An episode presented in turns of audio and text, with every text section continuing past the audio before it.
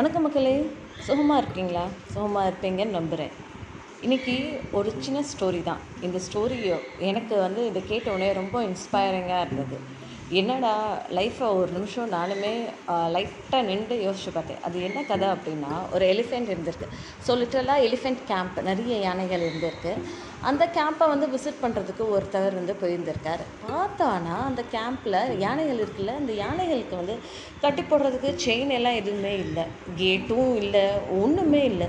Just ஒரு சின்னதாக ஒரு கயிறு மட்டும்தான் அந்த யானை காலில் இருக்குது இந்த ஊர் யானை தான் இப்படி இருக்குது அப்படின்னு சொல்லி பார்த்தோன்னா எல்லா யானையுமே அப்படி தான் இருக்குது ஸோ அவர் யோசிக்கிறாரு என்னடா நம்ம இவ்வளோ பெரிய ஒரு மனுஷன் நமக்கு ஒரு செயின் வேணும்னா அவ்வளோ பெருசாக வேணும். இது யானை எவ்வளோ பலமாக இருக்குது ஸோ அதுக்கு எவ்வளோ பெரிய செயின் வேணும்.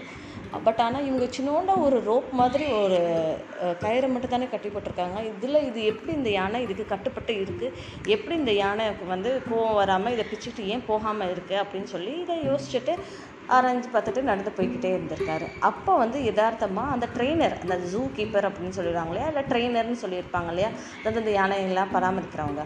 அவர் வந்து ஆப்போசிட்டாக நடந்து வந்துட்டு இருந்திருக்காரு. நடந்து வந்துட்டு இருக்கப்போ பார்த்துருக்கப்போ இவர் கேட்குறாரு என்னங்க நீங்கள் என்னங்க இப்படி இருக்கீங்க? முட்டாள் மாதிரி. இவ்வளோ பெரிய யானைகள் இவ்வளோ நிறைய யானைகள் இங்கே இருக்குது இது எல்லாம் என்னைக்காச்சும் ஒரு நாள் தப்பிச்சு ஓடி போயிடாதா இல்லை உங்ககிட்ட இருந்து எஸ்கேப் ஆகி போயிடாதா இதுக்கெல்லாம் ஒரு பெரிய செயின் போட்டு கட்டி வைக்கக்கூடாதா? இப்படி என்னங்க சின்னோண்டு ஒரு கயிறை மட்டும் போட்டு வச்சுருக்கீங்க? அப்படின்னு சொல்லி இவர் அவரை பார்த்து கேட்க அந்த ட்ரெய்னர் வந்து சிரிச்சாராம?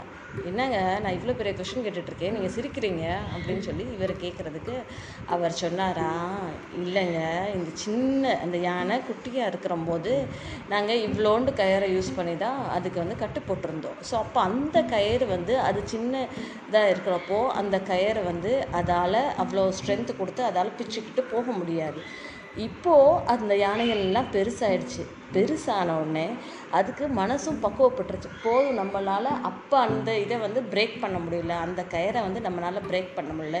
இன்றைக்கும் இந்த கயரை நம்மளால் பிரேக் பண்ண முடியாது. பிரேக் பண்ண முடிஞ்சால் தானே நம்மளால் முடியாது அப்படின்னு சொல்லி தானே தான் மனசை வந்து பக்குவப்படுத்திக்கிச்சாமா.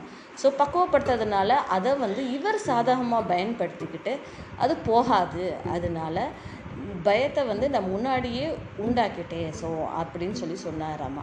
இதை கேட்ட உடனே என்னடா இது? அப்படின்னு சொல்லி யோசிச்சாராமாமா இப்படி யோசிச்சுட்டு இருக்கும்போது திடீர்னு இவர் யோசிச்சாராமா ரைட்டு நம்ம சின்ன பிள்ளையில நம்ம ஸ்விம்மிங்கை பார்த்தா எப்படி கடலை பார்த்தா பயம் தண்ணியை பார்த்தா பயம் நீந்த பயம் அப்படின்னு சொல்லி விட்டுருக்கோம் ஸோ அந்த பயம் தான். சின்ன பிள்ளையில நமக்குள்ளே இருக்கிற பயம் தான் இன்ன வரைக்குமே நமக்கு வந்து பயமாகவே இருக்குது சின்ன பிள்ளையில மேக்ஸை பார்த்து எத்தனை பேர் பயப்படுவாங்க? சம்ஸ் எல்லாம் போட வராது. நமக்கு இது வராதுடா அப்படின்னு சொல்லி ஃபிக்ஸ் பண்ணியே வச்சுருப்பாங்கல்ல.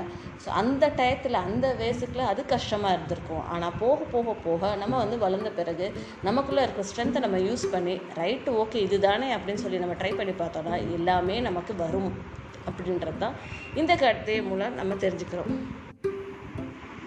எவ்வளோ தான் உலகம் வந்து இது உனக்கு வராதுடா அப்படின்னு சொல்லி நம்மளை சொன்னாலுமே சரி இல்லை நமக்கு இது வரும். நம்ம வந்து ட்ரை பண்ணி தான் பார்ப்போமே அப்படின்னு சொல்லி நம்ம மனசில் நினச்சி வச்சுக்கிட்டு பிலீவ் பண்ணணும். So believe is the first step நமக்கு வரும் அப்படின்னு சொல்லி நம்பிக்கை தான் நமக்கு முதல் ஸ்டெப்பு ஸோ அந்த ஒரு முதல் ஸ்டெப்போட இன்னைக்கான நாளை வந்து நல்லபடியாக நம்ம கொண்டாடி ஆரம்பிப்போம். நன்றி மக்களே. நான் பேசுகிற இந்த விஷயம் உங்களுக்கு பிடிச்சிருந்தா என்னோட பாட்காஸ்ட்டை நிச்சயமாக கேளுங்கள் உங்கள் ஃப்ரெண்ட்ஸ்டையும் அதிகபட்சமாக ஷேர் பண்ணுங்கள் நன்றி.